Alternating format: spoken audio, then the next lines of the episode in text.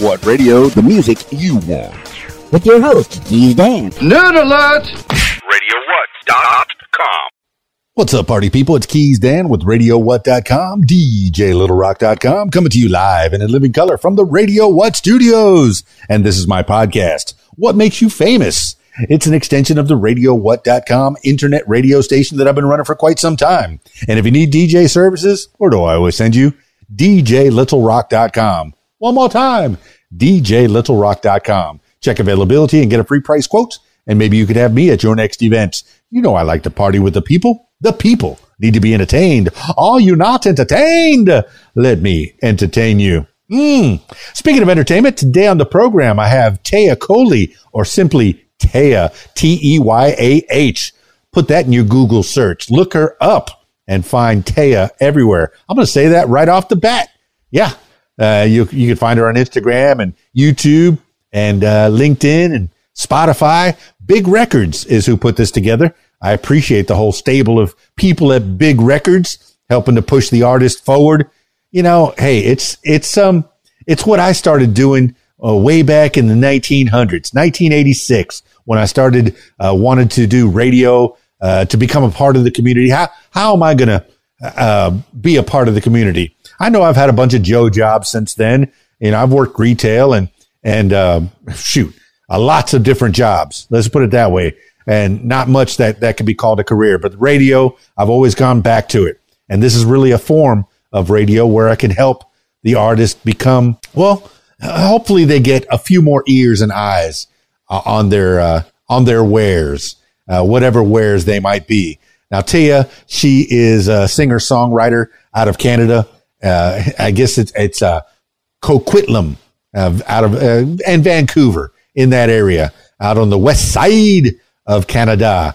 So you're going to get to know Teyah in the next few minutes. So stick around. You're going to learn a little bit more about her. I'm so, kind of excited for you to hear this. Uh, this week's shows, oh, it's a big weekend, huge weekend. Uh, it's uh, I got three, three public shows for you this weekend. Friday, I'm at The Rab, my regular Friday night gig, The Rab in Conway, Arkansas. The video dance party, karaoke jam, full bar, kitchens open, pool tables. They got a pool tournament on Friday nights. So if you want to try your hand at playing pool, I encourage you to check out The Rab in Conway, Arkansas. And then on Saturday, another public show. Oh, wait, The Rab is from eight p.m. until twelve thirty in the a m. And then on Saturday, another public show, this time the Choctaw V F W. I've been getting to, uh, to the Choctaw V F W in Choctaw, Arkansas, at least once a month, sometimes twice a month. I'm kind of excited about that. On Saturday night, I'm there from eight o'clock, at least till twelve, sometimes closer to one o'clock.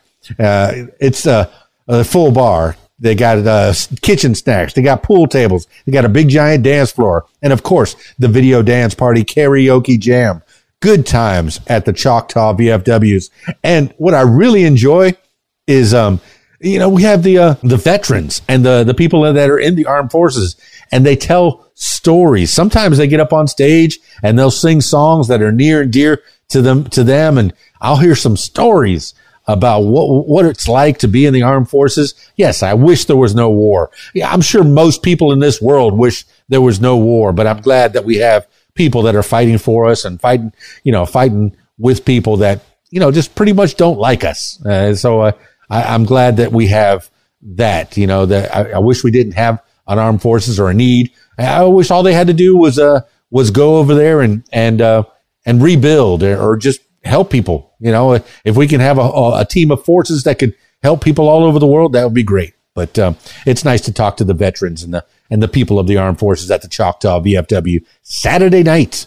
And then on uh, Sunday, oh my goodness, Sunday, it is twelve thirty-one twenty-three, which I just got, uh, my wife uh, just brought it on to me. It's one two three one two three.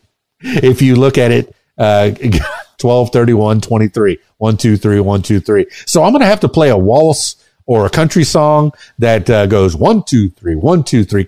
There's a lot of country songs that are in uh, one two three. So uh, I, I think it's going to be country, so uh, at least a waltz or two. But I'll play whatever they want. I, I don't even know what the theme is, but I'm I'm over at the Fairfield Bay uh, Bowling Alley. First time I've ever been there. uh, Fairfield Bay Lanes. And that's where they're going to have the New Year's party this year in Fairfield Bay, Arkansas. I'm usually at the Cool Pool Sports Grill. I'm there about two to three times a year. But uh, this year, they, they've moved it from the Cool Pool Sports Grill in Fairfield Bay over to the Fairfield Lanes. So you could bowl and sing. I'm going to have the karaoke set up, and I'll be playing the music. You could dance, you could sing, you could bowl. You could do all three at the same time. I got wireless mics, so you can hold a bowling ball with one hand and, and maybe the microphone with the other hand. I don't know. That's probably dangerous. I'm probably suggesting things that are probably dangerous. You probably shouldn't do that. All right. Fairfield Bay, uh, Bowling Lanes, Fairfield Bay, Arkansas on Sunday night, twelve thirty-one, uh, thir- uh, twenty-three. Very excited. Bringing in the new year, twenty twenty-four. Hey, are you excited? I'm excited. Let me know what you what you've got planned for twenty twenty-four. Well, what I've got planned right now is to talk to Teyah Kohli. Teyah, T E Y A H. Put that in your Google search. I got her on Skype. So if you're listening to the audio version, check out the video version of this on my YouTube page, youtube.com forward slash user forward slash keys, keys Dan. Skyping Teyah now.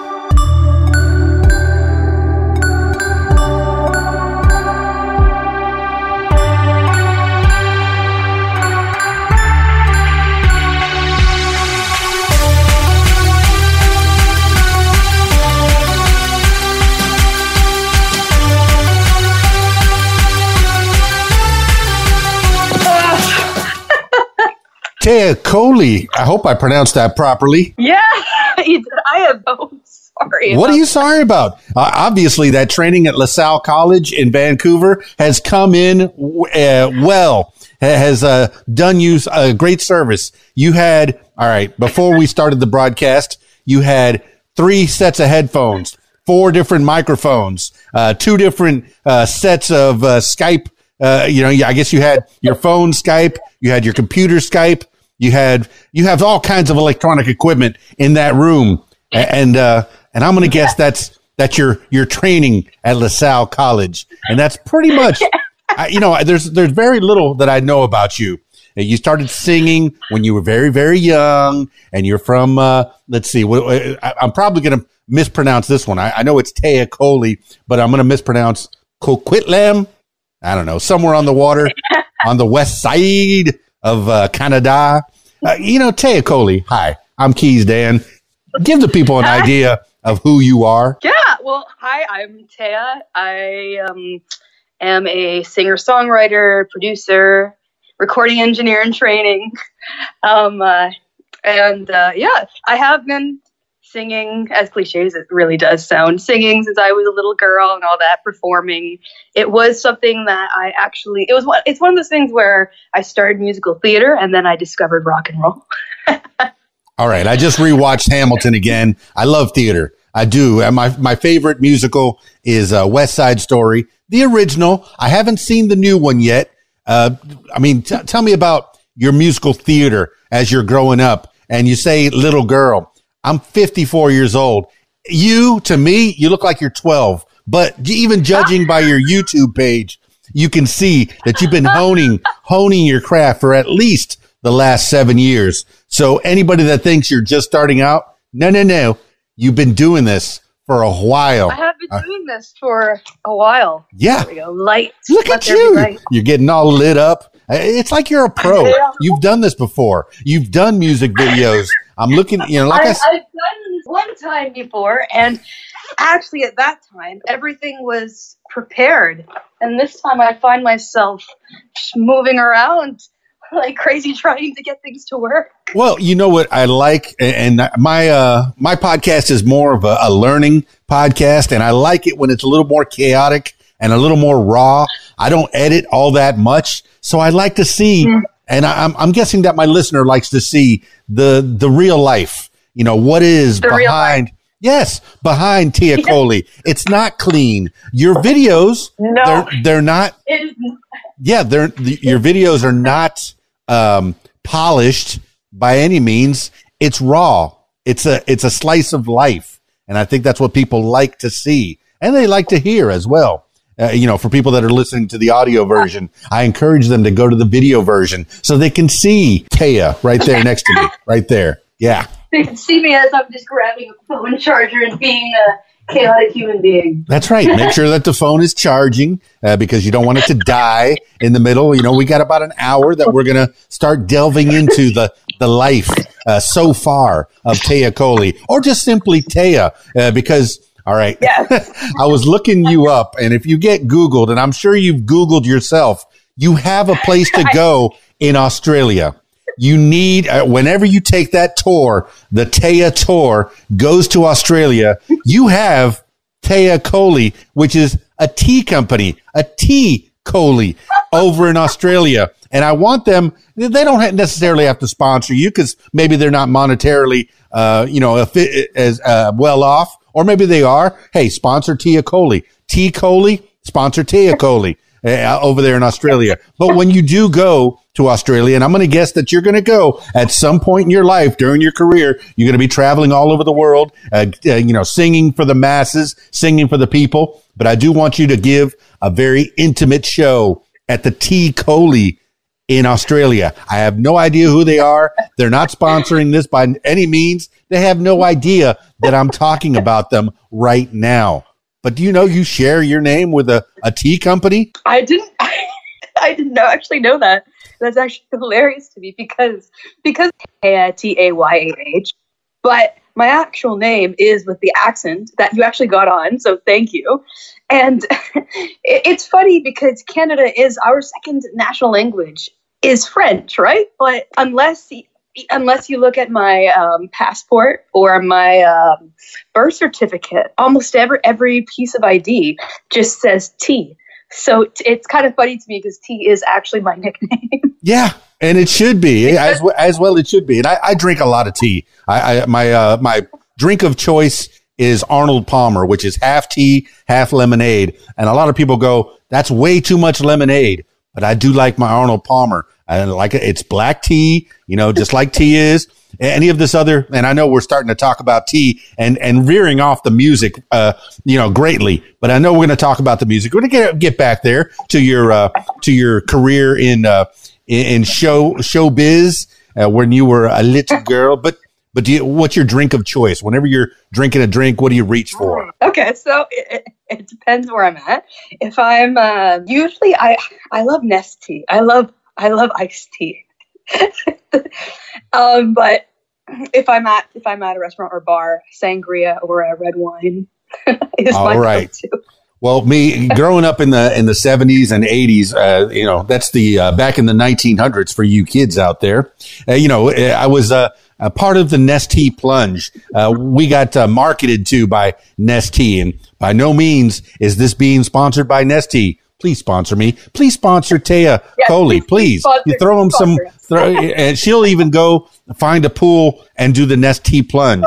Back in the day, I would love the commercial. Was a ve- uh, you know a random person drinking their little iced tea, and then then we fall backwards into a pool of water, and that was called the Nestea plunge, and that was marketing, baby. That was marketing. That was branding back then. But uh, you know, you're you're a young person who's grown up in this um, in, in this social media, uh, in this branding. You're branding yourself. Uh, Teyah Kohli uh, with the little accent is a beautiful name. Beautiful by by all means, but uh, the Teyah, uh, T E Y A H, that you've been branding yourself with, that's very exotic. It feels, you know, like uh, where is she from? I don't know. Could she be from over in the Far East? Could she be from Africa, from Europe, from Canada, from North America, South America? Who knows where she's from? But, uh, you know, why why the switch? Why the switch from Teyah, T E with the uh, with the uh, accent A to Teyah with the T E Y A H. Why the change? Uh, there's someone on the Big Records team named uh, Jason. He's fantastic. He did my E P K, right? And um, he told me it's hard. It's hard to look up Teyah with an accent aigu. And I thought to myself, hmm, okay, for branding, that's that's probably not going to do me anything. Anything well, at least. So um, we came up with it. And it was one of those things as well that I appreciate because I, for me as an artist, the only song that I have out currently is an indie rock song. However, I am working on songs that are from just, I'm dipping my toes into every genre I can, pretty much. So I like how the way it's spelt and the way it looks doesn't box me into any one genre, because some logos will do that, some names will do that, and that's the last thing that I want. Well, I like that. You, you know, and you mentioned the the fine yeah. folks at Big Records. They're the ones that put us together, and I'm very happy with them. I've been talking to a lot of the artists from Big Records, and they seem to to really care about the, the people that they're promoting, the, the people that they, they have on their uh, on their docket, on their team. And, and they, they yeah.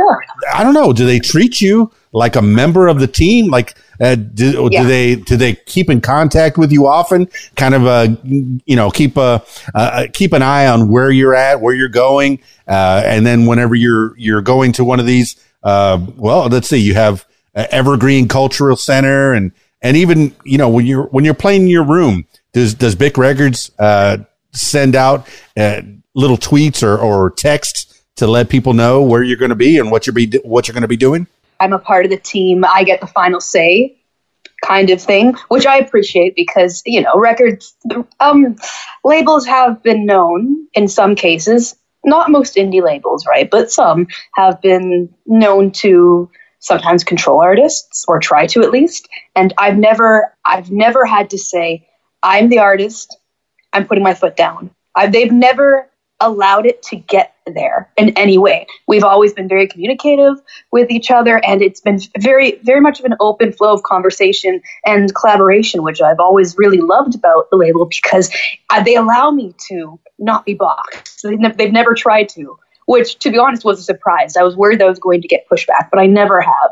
They're very supportive of me just doing what I what I like, and they do check up on me, which is nice as well. I I haven't done many, um, besides one, one time when I was at my friend's studio, shout out to Red Wave Studio. Um, I, I don't really do a lot of Instagram lives or things like that. I do have a YouTube channel, yes, but, um, it has maybe eighteen subscribers. It's a little baby channel that I mostly have for myself, so I can just share videos of some of my stuff. Well, let's see. So if we, it, the, the whole point of doing these interviews and, and doing these podcasts is is to try to uh, get more ears, get more eyeballs on Teyah. Mm-hmm. And I, I want that. I want that for you. I want you to succeed. You, you're too good not to succeed. Uh, you know, watching you, uh, you have this this grin that's in, infectious. That's, you know, when you're grinning, I want to grin. It's like, uh, you know, I, I guess, dare I say, a Joker grin, because you go so ear to ear. It's bigger than most people's smiles, and I like it. I like it so much. And the, you know, so, so yeah, that's just, that's just part of it. That's just a part of it. That's what's going to lure you in. That's going to going to draw the people in, and then they're going to see you playing on your piano and singing your songs. And or, or singing cover songs as well. That's how people start, singing other people's songs. And um, okay, I, I'm going to let people in. And I, I think this is something that I've discovered. You're a, a closet comedian, because I have been rickrolled in so many different ways on so many different videos. It, you know, it says, oh, this is a cover of this song. And I'm not going to tell people what song it is. This is a cover of this song. And all of a sudden, here you go, never gonna give you up. And I go, what is going on here? I just got rickrolled again, again. Why are you doing this to me? Is this something that you do often, or is this something that you did a while ago? I'm sorry. I'm sorry. I, just, I, I know exactly what video you're talking about. And that was an assignment. And I rickrolled my teacher uh, back in... Uh, Oh, I was in grade twelve, I think, when I did that. That's amazing. Um, okay, so music memes, Lord of the Rings memes, uh, Shrek memes, Megamind memes, tr- pretty much any DreamWorks movie and fantasy game or movie memes are kind of just something I really enjoy. So I will randomly put them in chats, and I do rickroll a lot of people whenever I make a playlist. I have put the song in there, and... Um, I have rickrolled uh, people on the Big Records team yeah. as well. Yeah. And uh, I, it's not there anymore, but I once had the link to a video that would lead to, that was a rickroll video on my Instagram. It was the only link at one point. Oh, it's still out there because I think it starts out with robots or something like that. And then it goes right in to Rick Ashley. Got Rickrolled again. So you Rickrolled your, your, your new pal, KeysDAN, several times today. Thank you. I thank you for that. It was smiley. I was happy. And I'm going, huh, I need to talk to her about this. All right. Let's go back to Teyah Kohli as a little, a little baby Teyah Kohli. You know, maybe not such a baby, maybe a little more fast forward. But uh, tell me, how, how do you pronounce Coquitlam? Is that right? Coquitlam. Perfect. Yes. And it's a city yeah, that kind of kind of reminds me, I'm from Miami, and I, I grew up on the intercoastal uh, where there was water that led out to the ocean. And it looks like Coquitlam is on a jetty, uh, like kind of a river type of thing, where you could take a boat out to out past Vancouver and out into the North Pacific Ocean. Is that something that you, you did when you were a kid? Did you spend a lot of time in the water? Um, I, I did when I was younger. I drowned, and a friend of mine at the time actually, um, it was getting to the point where I, I felt I, where everything was very fuzzy and I, I couldn't breathe anymore, and I was feeling I was going to go unconscious. And I remember a good friend of mine at the time, a childhood friend, she actually grabbed my arm and she helped me. I was so close to um, the, the, the step ladder or whatever it is to get out of, of, of the pool, and uh, she, she helped me get out. And after that, I was very afraid of the water, until my dad was like, you can't let fear control you. you. You need to get over this fear. And so he actually taught me to swim underwater. And I and I, I don't swim as much anymore, but it is definitely something I would like to do again when, when I have a little more time to. Well, I mean, people that grow up near the ocean, near bodies of water, it can be hit and miss. You know, when I grew up, uh, I guess uh, Jaws changed my whole way of thinking. When I, you know, before Jaws, there's, okay, There's uh, before Jaws, uh, I, I don't want to say B J. I don't know. That that has other con- connotations. But before Jaws and after Jaws were my different, uh, w- the ways that I thought about the ocean. I'm so uh, uh, sad that you, you had a traumatic experience where you were almost drowned, uh, you know, and, and, the, and the water is, uh, but the, the water is so healing to me. And whenever I get in the salt water, I just feel, I feel like, uh, you know, if I have any cuts, any scrapes, Uh, or just the feeling of looking at the ocean. Uh, but uh, how, how, what is your, what is your uh, relationship to water now? Is it, no, don't go in the pool, don't go in the water, don't go near the water, or do you, do you swim? So the thing is, I swim well, well underwater. However, I cannot swim above water very well. So I prefer, I know, I know it was, it was a trade-off in a way, but um, pools I prefer. And I do enjoy water in that way now, because I agreed with my, my dad, still do. I don't I don't want to avoid doing something that I once enjoyed out of fear, especially when it's something I can overcome safely and it's not a logical fear. Any if um in the sense that for me, I thought it was kind of silly to not go in the water because I was scared of drowning, especially when there's a lifeguard at, at actual pools. There was not one at the time. It was a private pool. Hmm. And um, I ended up dropping my goggles, I think, in, in the uh, deep end. And I let go of my uh, paddleboard or whatever it's called, yeah. kickboard, and just I couldn't, I couldn't swim.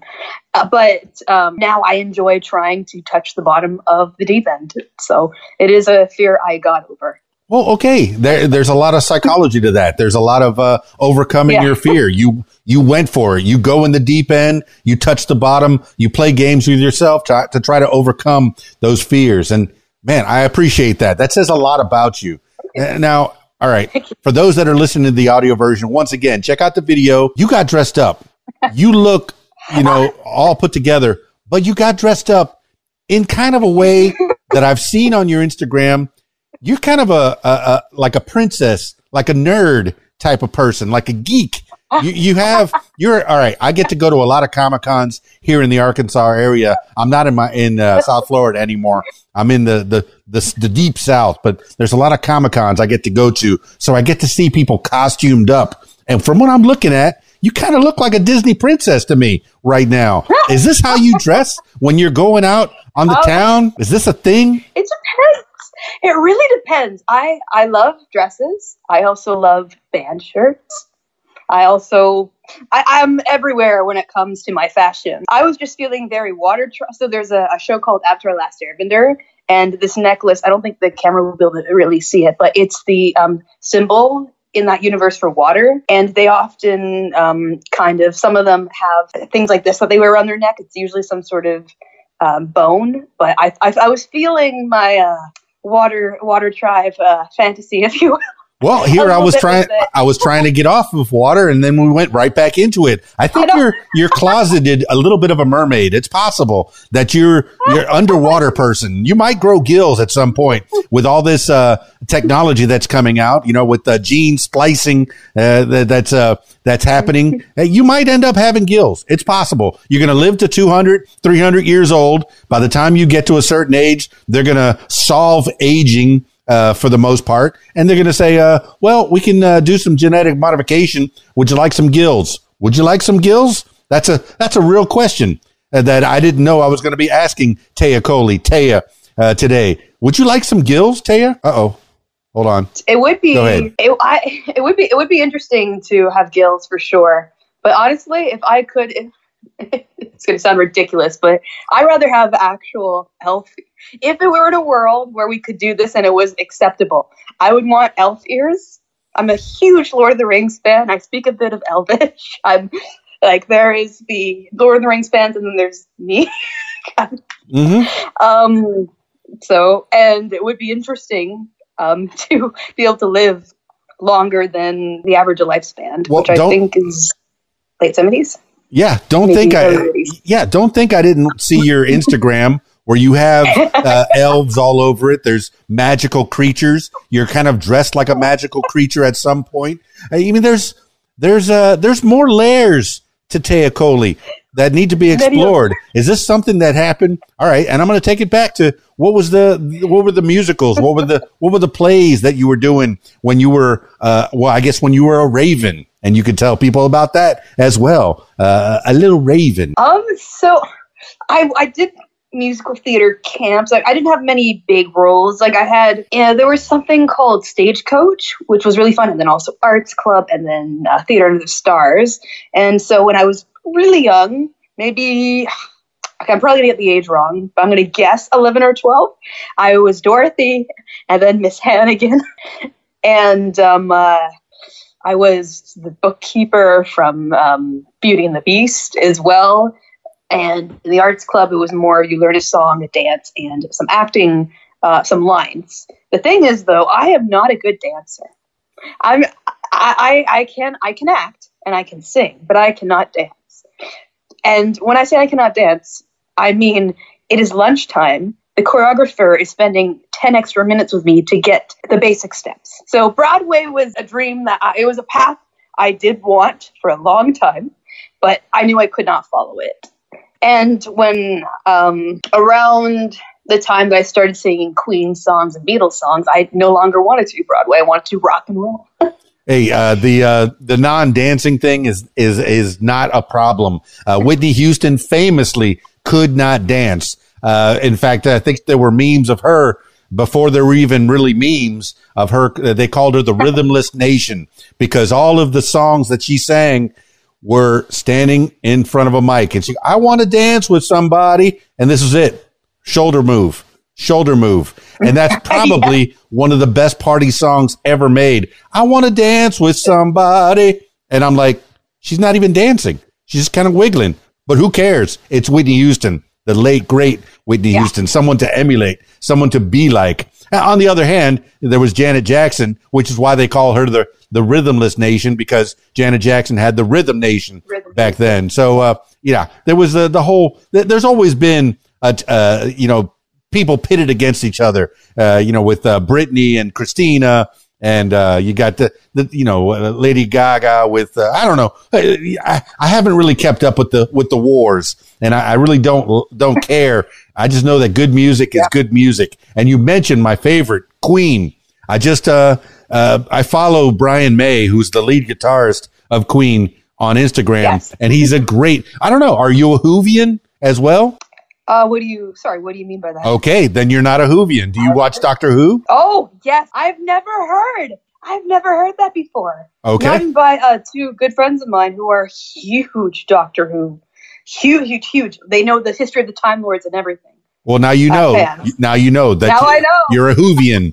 Did you watch the uh, the most recent um, uh, the most recent uh, Doctor Who uh, specials on Disney? I I need to. I'm I'm I need to finish the the of the previous Doctor. I need to finish the uh, last two last uh, last season of that, and then get to the new the new ones. But I, I've actually seen some of the older ones as well. A little bit, the the ones from uh, I think the the nineties.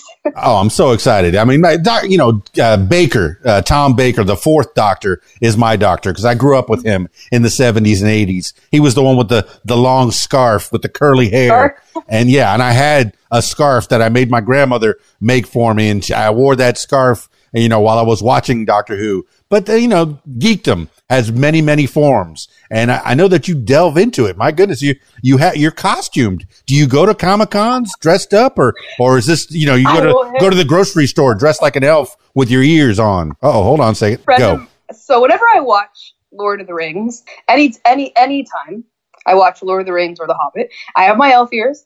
I have a costume. I might be wearing Arwen's dress from the final movie or a costume, and I also have a foam sword. So when So when we're uh, during the battles, where it's like ride for ruin and the world's ending, King Theoden for that. I it was it's one of the it's one of the battles I think in in the third movie. I want to say it's Battle of Pelennor Fields.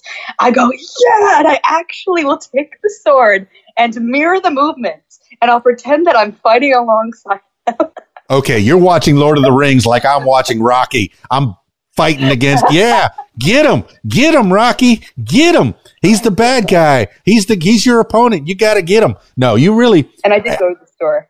What's that? Like that. You do go to okay. the store dressed up like an elf. All right. And do people okay, look okay, at you or do no, kids come up and no. give you hugs? Look, the, one of the great things about dressing up at a Comic-Con is kids, they come up to you and they they feel like, you know, you You you give them that dream, that image. Uh, have you ever experienced that where a child will come up and just say, wow, you're my hero, and just love love on you, and you get that you get that good feeling. Have you had that happen? So I, on Halloween, because I looked like a fairy, and I had little kids just going up to me and being like, hi, you're a fairy. And I'm like, yes, I am. And it was just the most wholesome thing I've experienced in, in some time. And it was just so sweet. But to clarify, I've only dressed up once with uh, in elf ears because I was at my uh, good friend of mine. Uh, we were watching Lord of the Rings. It was the first time she'd ever seen The Fellowship of the Ring. And I went to get snacks, and there was a Save on Foods nearby. So I went in elf ears with a cape. You can't forget the cape. And um, the jewelry and the long dress. It was hilarious. It was awesome. All right. Well, if you do add me on Facebook, you'll see that the, the last few pictures from uh, the holiday season uh, are me in my elf uh, ears uh, with uh, kind of an elf costume. Uh, so I'm with you. I'm with you. Uh, we're uh, kindred spirits in the elf in the elf uh, world, but I do not know any elfish. And um, man, I you know when I was I did a little podcast, like a uh, a learning podcast for myself. And between the words elfish and elvish, uh, J R R. Tolkien really had a problem uh, between one or the other. If he if he liked one, he didn't like the other. Between and just the the little the elf with a F or with a V, he had a problem with one or the other. And you know what? And I know I'm I'm probably going all sideways and stuff, but I'm enjoying talking geekdom with you. I mean, you're you're dressed like a Disney princess with your water symbol on and your little choker collar, and you look, you know, you look wonderful. You, I imagine if a if a little girl came up and, and just said, "Oh, you're my hero," and just, just probably want to give you a hug. I'm sure of it. I would definitely, I would definitely give, give any little child a hug who comes up to me thinks that I'm a Disney princess. All right. Well, try, try, trying to get up back on track. You said that you didn't have any any big roles when you were in school, but then you said Dorothy, the biggest role. Was that Dorothy in The Wizard of Oz? Yes, but I was. It was like uh, that was back with a Stagecoach, and it was like a musical theater camp, and it was awesome because from musical theater, I learned to get the big the big voice now that I have when I sing. It came from musical theater because we didn't use mics, and so you you need to be able to project your voice, and it allowed me to develop as a vocalist. I didn't get better at dancing, yeah, but you know, that's okay. No, whenever I, I D J, think, I think it's okay to headbang. Yeah, whenever I D J at kid parties, uh, you know, my favorite one of my favorite songs to sing for them is "If I Only Had a Brain," and there's a uh, there's a version of it that gives you a, a snippet of I only had a brain, I only had a heart, and I only had the nerve, the courage. And, you know, I like those three different uh, parts, and I sing them in different voices slightly. I change my voice to sound like the lion, to sound like the Tin Man, sound like the, the scarecrow. And, you know, it's part of theater. It's part of a show. You know, I, I don't play instruments. I don't have the talent. I haven't taken the time, and I probably should. But, you know, hey, it's never too late to learn. I don't have the uh, the time, the talent that you have, where you can play piano and sing along. That is that is a skill. That's a, that's a power that you've been honing for a while. But, um, you know, tell me about Dorothy. Did you sing Somewhere Over the Rainbow? Did you feel comfortable with that? Uh, actually, no. Uh, that was a uh, that was a song that we all did at the end. I sang. I don't remember anymore, but it was like a. It was a, a song about uh, the Wicked Witch, and that's all I really remember about it. I just remember it being about the Wicked Witch, and I'm t- and I'm explaining how she was flying on her broom, her broomstick, and how I think and how the house began to move. And I um, that's really all I remember from it. But it's um, my mother's favorite. It was it, yeah, The Wizard of Oz is my mother's favorite movie, so I watched it every every year. The house began to twitch, to twitch, and that one, yes. Oh yeah, oh yeah. The Wicked, oh yeah, oh, I remember it. I don't remember it all in its entirety like she does. She can tell you every part of that show. But, that, you know, there, there's music in that, there's dancing in that, there's acting in that, and that's a way to hone your skills, going to those those uh those different retreats and and clubs that, that you know, when you really, when a, a child finds uh, an interest, a parent, it's it's their job to hone that interest, to to to water that seed. And tell me about your parents. How did they feel about you going into the music business, or what do they wh- what do they want you to be when you grow up? So I I'm one of the lucky few to have a um, to to want to know what I want in my in my life. And I I've known I've I've I wanted to do music professionally um, since I was in my teens. And my parents have been nothing but supportive the whole the whole way, which I feel incredibly grateful for, because I'm I'm well aware there are some parents who will say, get a real job, it's unrealistic, give up. Mine were mine were never like that. They were like, all right, we're going to get you in lessons. All right, we're, we're going to do this and that. We love you. We support you. And it was like we're all on the magical mystery tour. No, I like that a lot. There's there's two different ways to parent in my my uh, my mind, in my opinion. There's either the carpenters or the gardeners. The carpenters will find a profession for you. You're going to be a doctor, bam, and hammer you until you become a doctor. They're going to take you to chemistry school. They're going to take you to doctoring school, and they're just going to hammer away, and you're going to become a doctor, whether you like it or not. Then the gardeners. They plant the seeds. Oh, you like uh, riding a bicycle? Well, we're going to get you a bicycle. You like playing the trumpet? We're going to get you a trumpet. Oh, you like cooking? We're going to buy you some eggs and flour and some milk, and we're going to let you cook. So that's the gardener. They give you a lot of tools in the toolbox. Funny enough, the gardener gives you lots of tools, and the carpenter gives you one tool. You are going to be this because I'm that. If your dad's a shoe a shoe salesman, guess what? You're going to be a shoe salesman, and you're going to like it. So, uh, you know, I'm guessing that your parents were gardeners. Now, what did they do? What yes. what did they um what did they uh, what what did they do to, to pass their to, to make their livings? Um, so my dad um um was a um, director of sales for a company called Kruger Products. And my mom is, um, uh, he's he's uh, retired now, and my mom is a communications uh, leader at um, S F U right now, Simon Fraser University, and um, something, something, something like that. Um, and uh, I've been, it, it's been, it's been quite a journey with them, but I've, they've never, they've never given me any pushback. When I, when I. Um, said to my parents, I want to go to Nimbus School of Recording Arts. They said, we're going to make it happen. And actually something that I, I have always been really grateful for is uh, there is, so I went to um, Terry Fox Secondary School for um, high school. And there um, I went to an amazing program, uh, two, um, one called Rock School and the other one is Recording Arts. So for Rock School, you would meet musicians and you would front your own set at the end of the year. We had access to amazing uh, instruments, and for Recording Arts, amazing equipment. And um, Recording Arts was to record a, a song. And um, it was just really pivotal for me because that's when I started writing songs. That's when I started learning to sing um, with more of the style that I've developed and to um, experiment. And also that's when I started playing and singing. So my first performances of original music and the the aha moment of, oh, I might be onto something with this. Maybe I can actually do this happened because of that program and a teacher named Steve Sanis. And I originally was not planning on going there, but until my dad said, no, you have to do this or something like that. And so he got me to go to go to Terry Fox Secondary to do Rock School because I was so intimidated at the time by the idea of rock.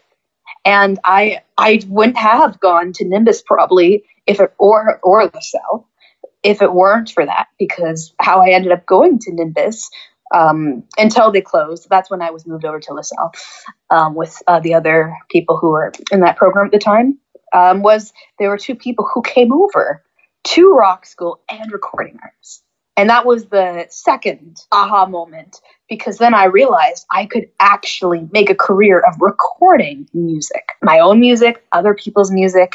And like that was what those two, the, the programs at Terry Fox Secondary, the Nimbus and LaSalle together just impacted me so much in my path. And I do not think I probably would be on this path if it weren't for that. That says a lot so about really your, yeah, that says a lot about your parents uh, that, um, you know, yeah. you're, you're afraid of the water. Hey, let's teach you not to be afraid of the water. You want to go uh, learn Wait. about music? Let's put you in a room with a bunch of people that know about music that can help you learn how to hone that craft, how to write songs. I, you know, uh, for me, I just think, uh, you know, writing a poem, uh, maybe some stuff that rhymes. Is that songwriting? There's more to it than that. Uh, you know, when you come into a, a room and you want to write a song, are you thinking about the melody? Are you thinking about the words? Or is there a combination of both? Sometimes, you know, or do you take it to someone, or do you sit alone in a room and sit by yourself and come up with something and maybe sing into your, into your iPhone or your recording device and try to get something down? How does Teyah write a song? Uh-oh, hold on. Go ahead. Usually what happens, I write lyrics first. Usually I will write lyrics first and then I will write the music, or I will get help from my friends for for for um for the music. Usually, even in collaborations, I do write the lyrics, or I am the primary songwriter. And um, for the music, it's usually split between myself and uh, some different people. Um, sometimes I will do the whole thing, the entire um, entirely just on my own. But I haven't done that as much. Really, and, and because I don't need to anymore, and I enjoy collaborating. I think it is the greatest thing in in any artist's or musician's toolbox, because I do truly believe that, you know, you can you can write things on your own, and that's great. However, there's a magic that happens when you surround yourself with other people who can also write, because then it's, oh, I like this idea. What do you think? Oh, you want to add that? Okay, perfect. And then you have this song that you would not have been able to create to, the, uh, to and to make it such a song that is awesome, or one that you love so much on your own with, w- without their help. And um, that's like something that was also very crucial for my development, because I I wouldn't I wouldn't be where I am now without the people I've collaborated with. Yeah, some of the best colleges are collaborative, where you sit out in a quad and you exchange ideas. Uh, you know, I went to uh, to broadcasting school myself, and I learned, you know, the Pro Tools and Cool Edit, which is now Adobe Audition. I'm actually recording on Adobe Audition right now, uh, the audio oh. version of this. The the video version is on XSplit. No, I'm not being uh, promoted or sponsored by XSplit, but I, I have a broadcast software that records video, and I have an audio. Then I split the two of them because I want to be able to raise the audio. I learned some television as well. it's nice to have all those skills in your pocket, because now you are, are more self-sufficient and you can keep honing those. Mm-hmm. I, I wondered before I went to, to uh, broadcast school, do I need to go to school?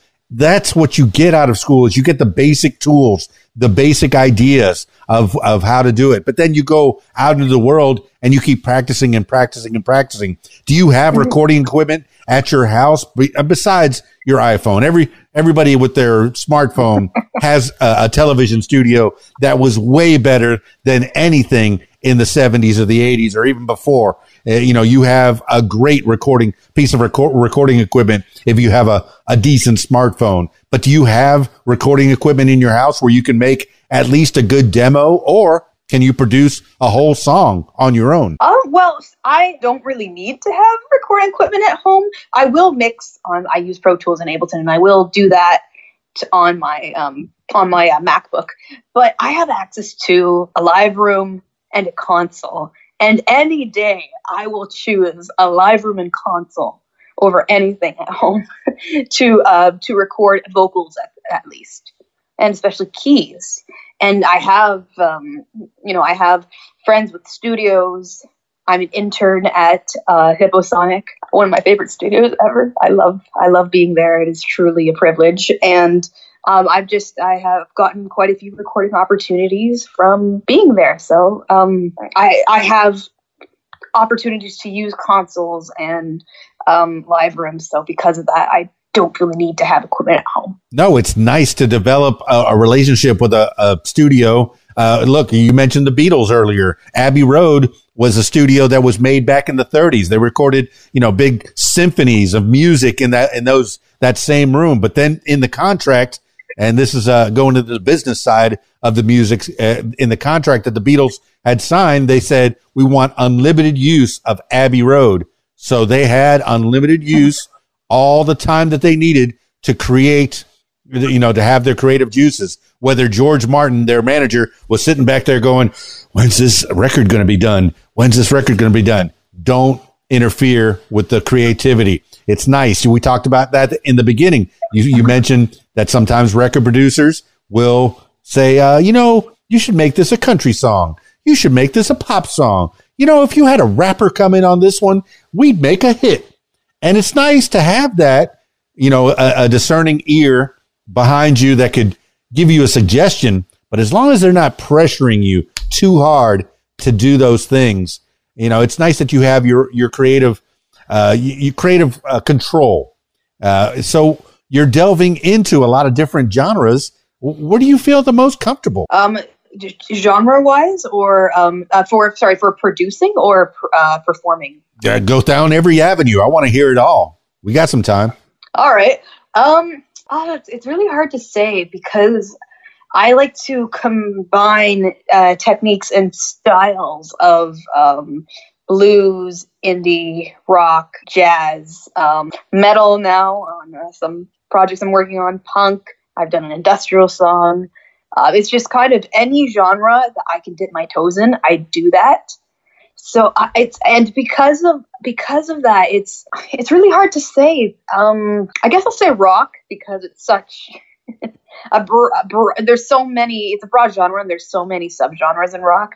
So I, I, I think it's a little bit of a, I, I like that you can't put yourself in a box. Okay. I know that, that, uh, styles and fashions come around every twenty years or so. Back in the nineties, that's way back in the nineteen hundreds, there were people that were mashing up hip hop with metal and country with rap and trying to put things together. I enjoyed some of the stuff was like mashed up. Uh, even there was, there was a T V show called Glee and they were mashing up the craziest songs. You were like, how did, how are they going to put that and that together?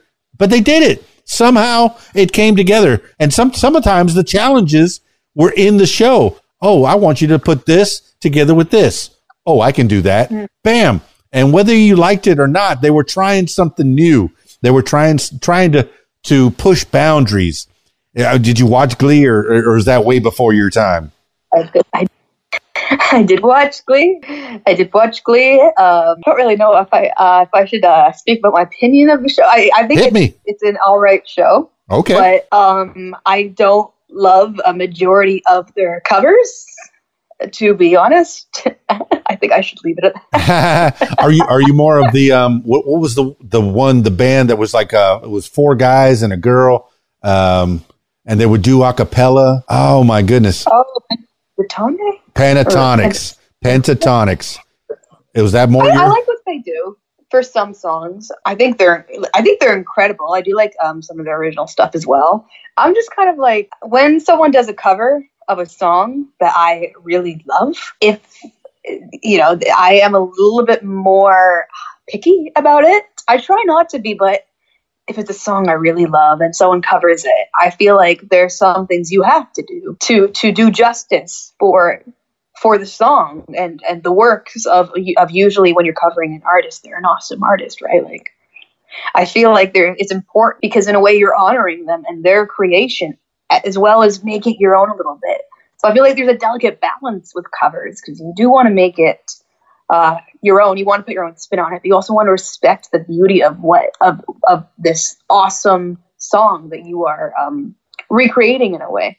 I I just heard you in that whole sentence because that's something that you do. You do a lot of covers of different people. And you do make a little twist and make it your own.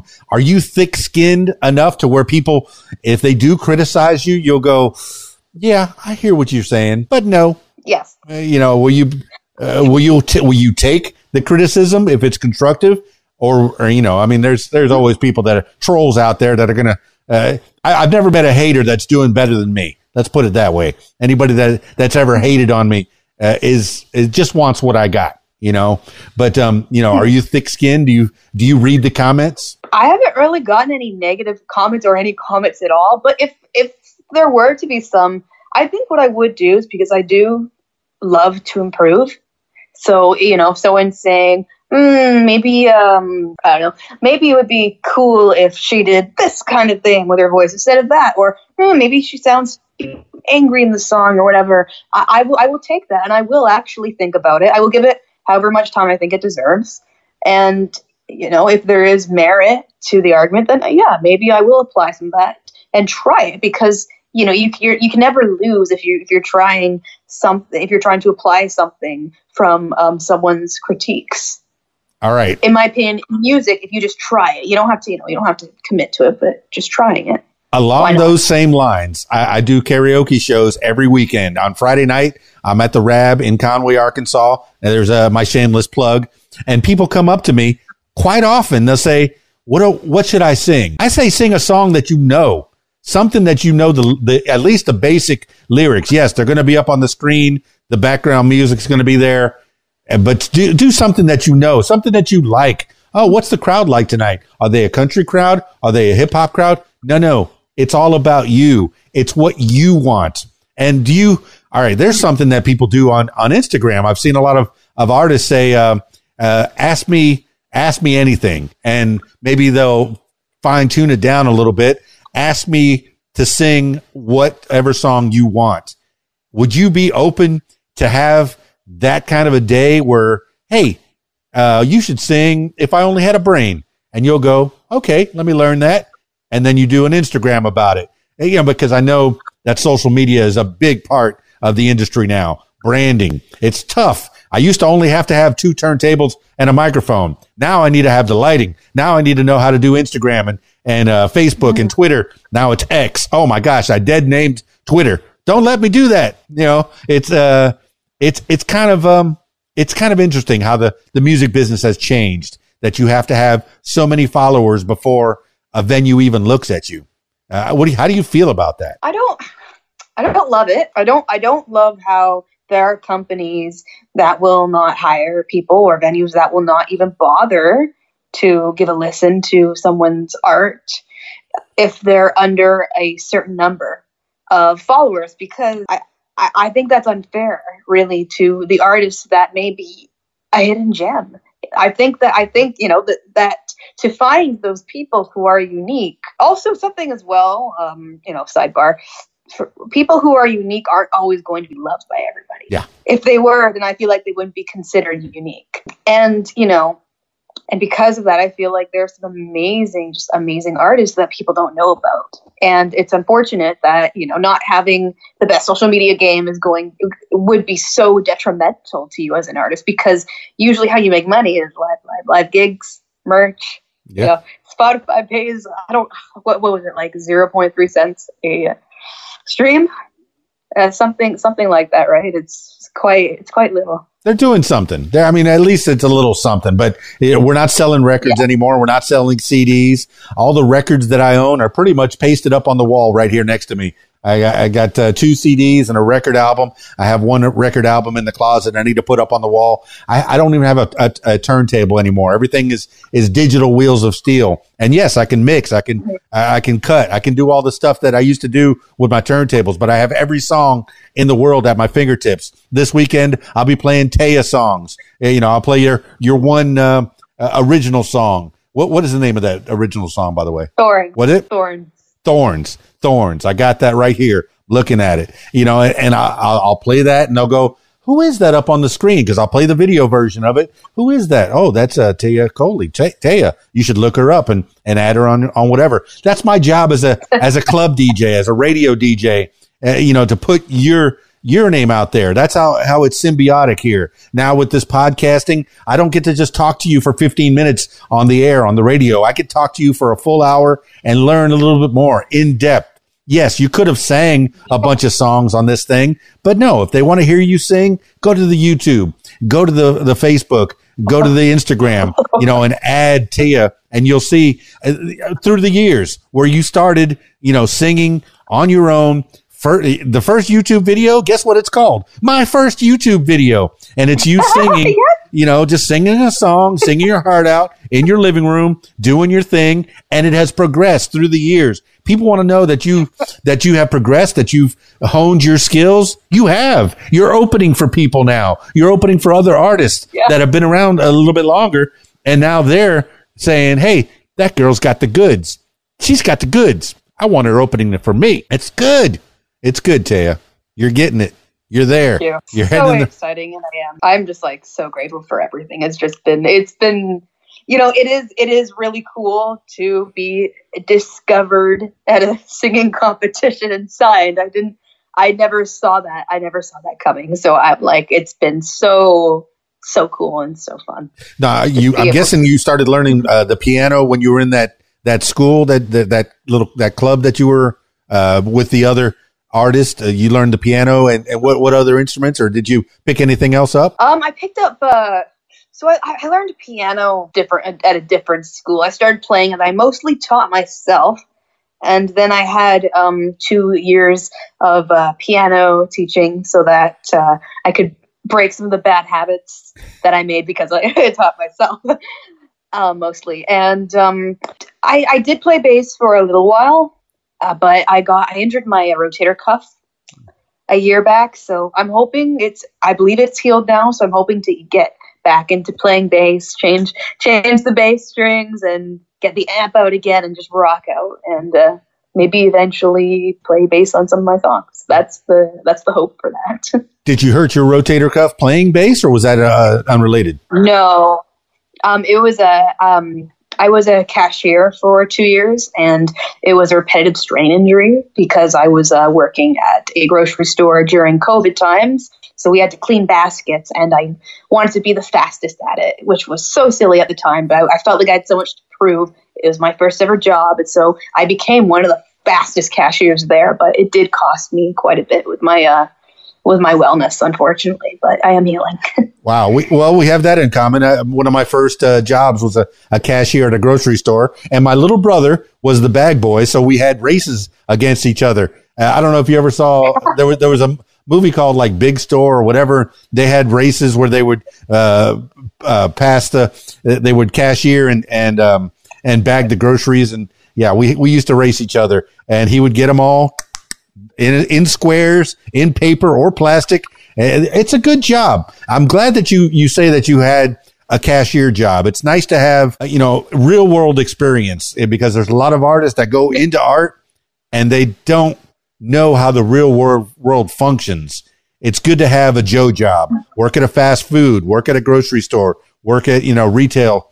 and, and find out how people think before you go off and get into this fantasy world, because it is a fantasy world. Some people make a good living at it. Hey, uh, making pretend that you can do a good living at it. And I want you to succeed in that. But you have real world experience. You have stuff to uh, to um, muse from, to make songs. Now you can write a song about grocery shor- stores and, and cashiering.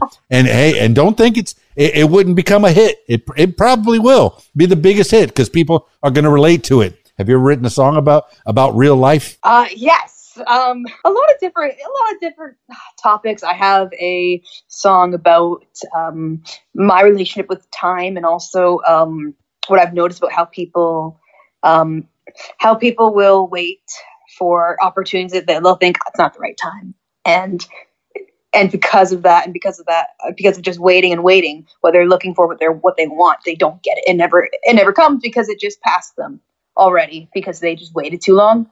I have one about how um, how um, some people will follow trends in the form of uh, changing their personality even. Well, it's trendy, but then when it's no longer cool, they will um, no they they will look down on people like that. And it's just about being quirky, being your just being being yourself really, and not letting people change you.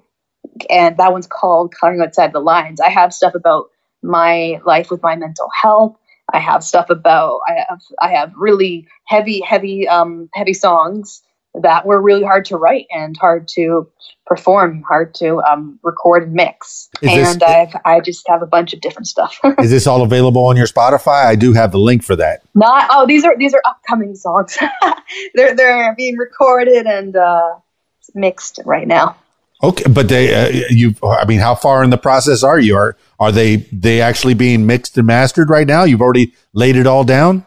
Um, well, I so right now for time. So with so with uh, Big Records, we're, we the plan is three singles and then an album. The albums I don't think will be released until later on in twenty twenty-four because you know when you release a record, you want it to be, you just want it to be like really really polished and good.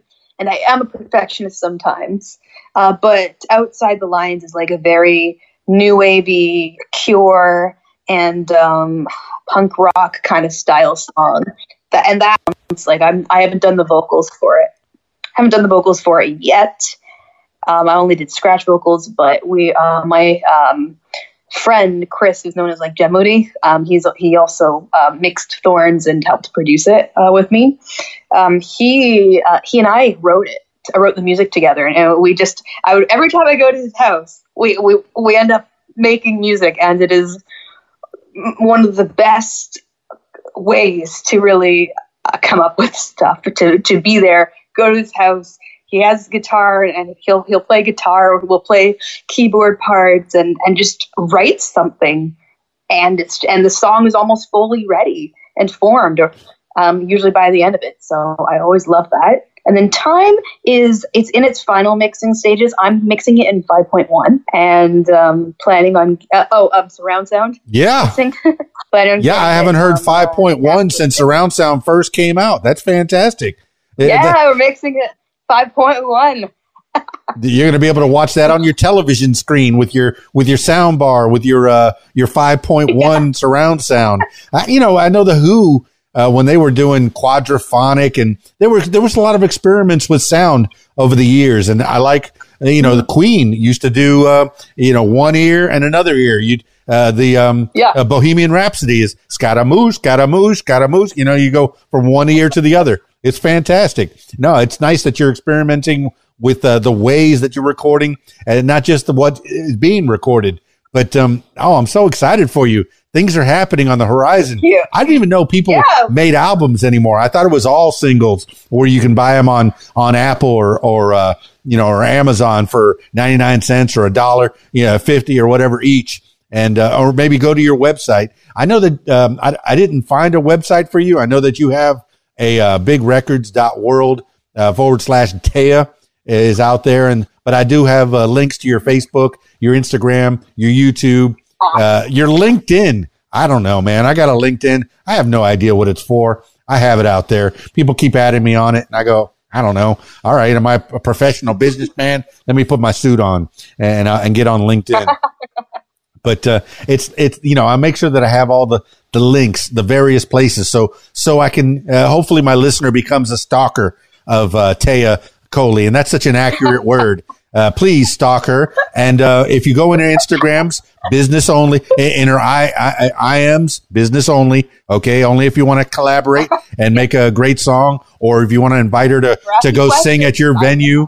What is it? What is, what, what are you open to? Oh, it's, um, uh, that would be great. I'm always, my D Ms are always open. I, people have questions. If people want to collaborate, people like, I'm a very open person. I love it when people interact with me about my music, and so my they are open. But yes, um I know that that uh, when I do, yes, that's right, business only. No, when I do, uh, I, I play video games. You know that when I'm doing lives, I, I'll play video games just to kind of wind down. I play way too much Fortnite. Old man playing Fortnite. Stop it! Stop it, man! Stop it! I need to find a, a different game, something a little more uh age appropriate. Screw it! I like I like Fortnite. I like it.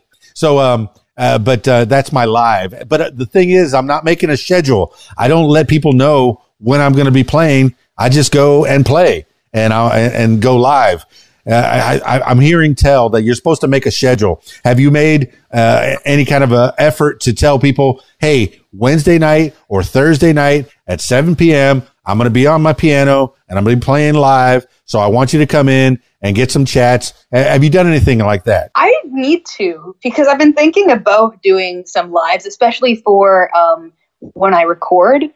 Depend, you know, depending on the studio, some might be cool with it, some might not. Um, but whenever, whenever I'm recording, I think it's just really fun to to do that. So I'm thinking of maybe doing it like that. I want to, I want to do something where I can talk about the stories behind the songs and how they're being made.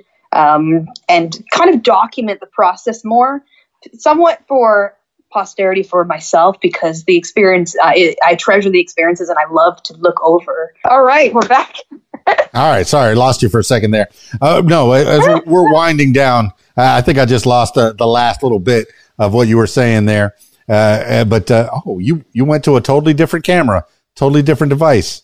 Is that where, you, did you switch devices? It's the same camera. Oh my goodness! What? You look. What happened? Yes. It's better now. Yes. Okay. All right. Let's start over again. No, I'm just kidding. I'm just kidding. All right. Hey, look. As we wind this thing down, I want you to give shout outs to people that have helped you along the way. I, I know that this, we've really only scratched the surface of who Teyah Kohli is, and Teyah. Uh, T E Y A H. That's what you put in your Google search, because if you look up the other thing, you're going to find that tea company. She has nothing to do with the tea company. Not yet. Not until she goes to Australia and goes and plays for those nice, nice people at Teyah Kohli in Australia. And I, I, you're going to be traveling all over the world. Is that something you're open to? Is that something that you want? I would love that. I would love that. I just need a good band to tour with. That's kind of why I haven't done a lot of live music, because I don't love doing tracks, and I also, I just, yeah, I just don't really love doing uh, performing with tracks. Sometimes it's okay, but I feel like it's definitely not the same. But then now I need to find people to play the songs and who can play different styles and who are open to playing different styles, because it's not fun working with a musician who doesn't like the genre you are making, the genre that your song belongs in. And, and it's, uh, especially doing that live for um, a set of like ten songs, for example, I, I need to find, I need to find the right people. Hey, players got to play that, you know, people that, that like, I, I know a guitarist very well, and he play, he's really into heavy metal. Whenever he does something on his own, it's metal. It's as hardcore as ever, but for his bread and butter, to keep his skills up, he goes and plays with a Southern country band. He goes and plays with a pop band, he, you know, and, and they're all over, all over Arkansas, really. Uh, so, uh, you know, if you like to play music, you're going to want to play. But uh, give some shout outs as we wind this thing down. I know I've taken a lot of your time. I've enjoyed this conversation immensely. So I'm learning about you, learning about what's behind the music, that, you know, the different videos, and uh, learning that, yeah, you Rickrolled me on purpose. You did it, okay? I did. Yes, I did. You got me. Oh, and now you're dabbing. Great, great. You kids with your dabbing. Unapologetically. And, and, and your, and your Twisted Sister and your Rick Ashley's. You crazy people. All right, no. Uh, give some shout outs, and, and I don't want this to be the last yeah, time that we right. talk. Go. All right. Mom, Dad, I love you both. Um, Chris, a k a. Jemodi, my, I lay, and um, Trisha, Big Red. They are they are a part of my dream team. They like you guys are are the ones that help produce my stuff and mix my stuff and and work with me. Ivan, Ivan A or Ivan Azarov. Amazing drummer. Thank you for working on Thorns with me. Uh, th- thank you, Hipposonic, for uh, letting me join such a wonderful legacy and family. I love, I love you all.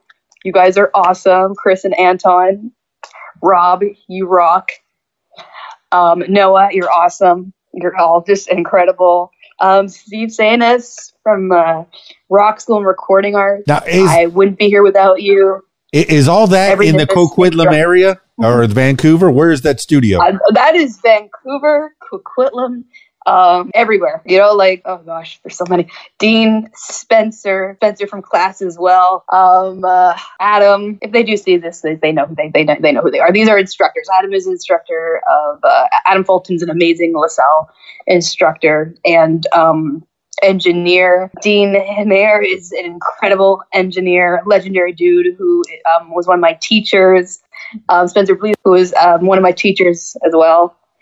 And um, yeah, there's just yeah. I don't want you to get faulted if you miss anybody. No, I know I put you on the spot and everything, but uh, you know you have this stable of people that you're working with now, not just at Big Records, but also at the studio there, you, that you're going to find a, a group of musicians that are not only, well, not only going to want to play the music that you're writing, that you're bringing to them, but have the, the right schedule that they can go all over the world. You might need a stable of musicians, a, a couple of drummers, a couple of bass guitarists, a, unless you start playing bass yourself. You know, a couple of uh, keyboardists, a couple of people that can play lead or or uh, rhythm guitar, that can travel. Okay, are you available to go to Australia to go visit Teyah Kohli over there? Uh, so let's go. Let's take the let's take the jaunt over and uh, go play uh, because they're gonna. We're so excited that Teyah Kohli is going to be coming to Teyah Kohli. Man, I, I hope they get a bump over there. I hope people come in, start drinking a lot of tea, and going,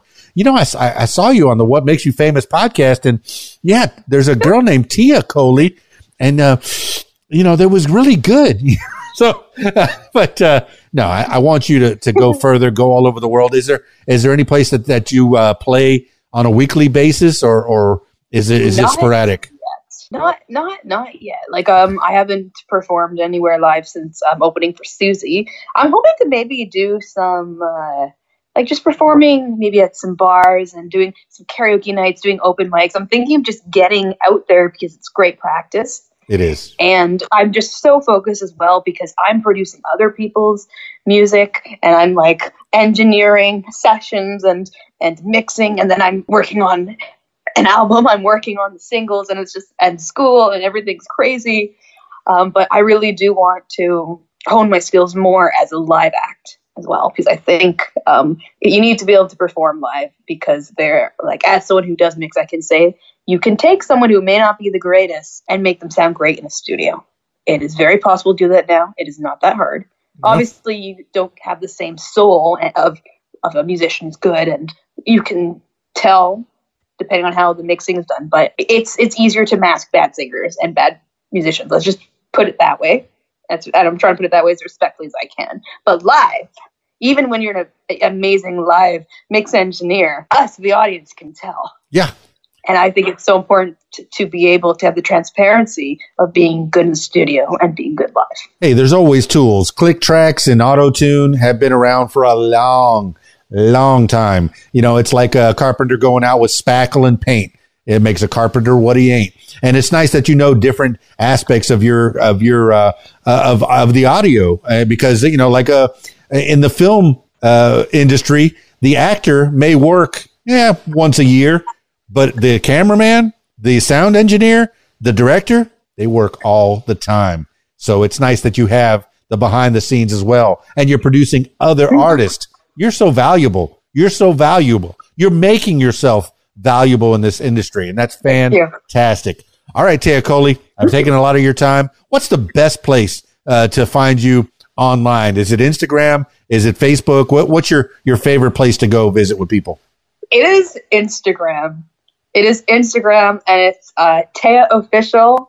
So it's T E Y A H, Official. Again, D Ms are open as well. If you want to ask me questions, I'll probably, if I can, maybe do uh, some lives for that. Like if I can get, if I can get enough people interested in asking me, you know, I'm not like, I'm not a big artist right now or anything, but asking me questions about my music or projects that are coming up. I have a music video for Thorns that we're planning that we should start shooting in January. So, you know, like just, I love answering questions. I love it when people engage with me, and I, I love talking about music. So I really, yeah, I would appreciate it if uh, some people D M'd me or, you know, showed, showed a little more interest. No, I appreciate the music video. I, I'm a child of the M T V uh, generation. M T V exactly, used to play right? music videos. They used to play music videos. They really did.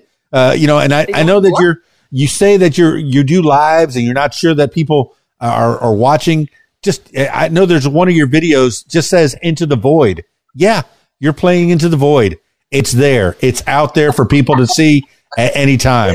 And, and I love how you actually watched all these old videos. You know how hard it is to find? No, it's it's not. It, look, I got the link to your to your YouTube right there. Okay, go click it and and watch everything.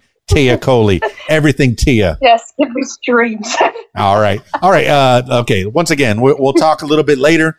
Uh, I always finish these things off with last words for the people. This could be words to live by. This could be something you heard a long time ago, uh, something you wake up with, maybe a mantra every day, or just whatever pops into your head at this moment in time. Teyah Kohli, Teyah, T E Y A H. Give the last words for the people. It's important to not care if your quirks are out of fashion, because you are you are not going anywhere or being anyone for anyone's attraction. You should follow your own passion and be happy coloring outside the lines.